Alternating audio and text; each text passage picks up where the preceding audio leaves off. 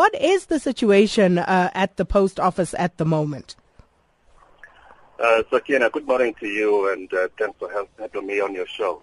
Uh, we, we, are currently facing a critical situation, particularly in certain areas in Gauteng, where some of our unions have not been able to continue uh, with, with work.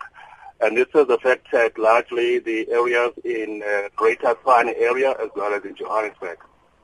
Um, unfortunately, this has affected the movement of mail and the delivery of parcels uh, certainly in the past two weeks, the situation has been critical. We've been in discussions with the various union leaders and the various employee formations. Uh, unfortunately, right up to yesterday afternoon, no uh, union has moved from their positions. They've really taken a hard stance, and uh, we are now shifting our own approach to a different level to try and resolve the impasse. All in all, how long has the situation been going on for? So again, it's been because we've got four different unions within the mail uh, business.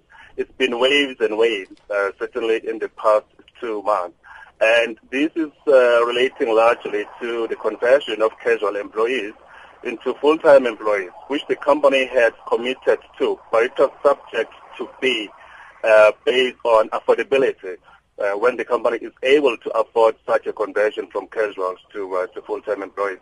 So that combined with some demands from some of the unions for a 15% increase in salary wages, which the post office can really not afford at this particular point in time, are two of the major reasons for the current uh, situation that we find ourselves in.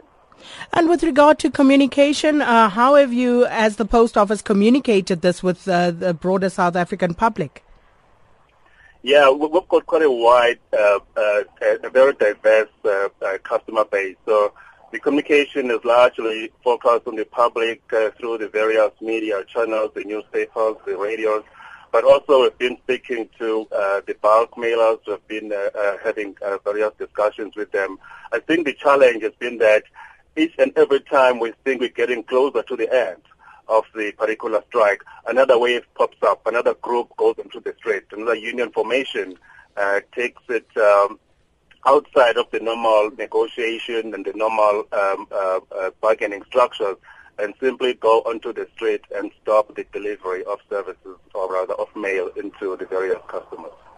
Um, Mr. Matonsi, part of the frustration from the public has been the fact that when they do go to the pro, uh, the post office, they've not been informed by and large about the strike unless they knew about it, and hence people have still been using post office facilities to transport packages and the like, only to find themselves stonewalled when they get to the other side and are told we can't deliver your package on time because there's a strike.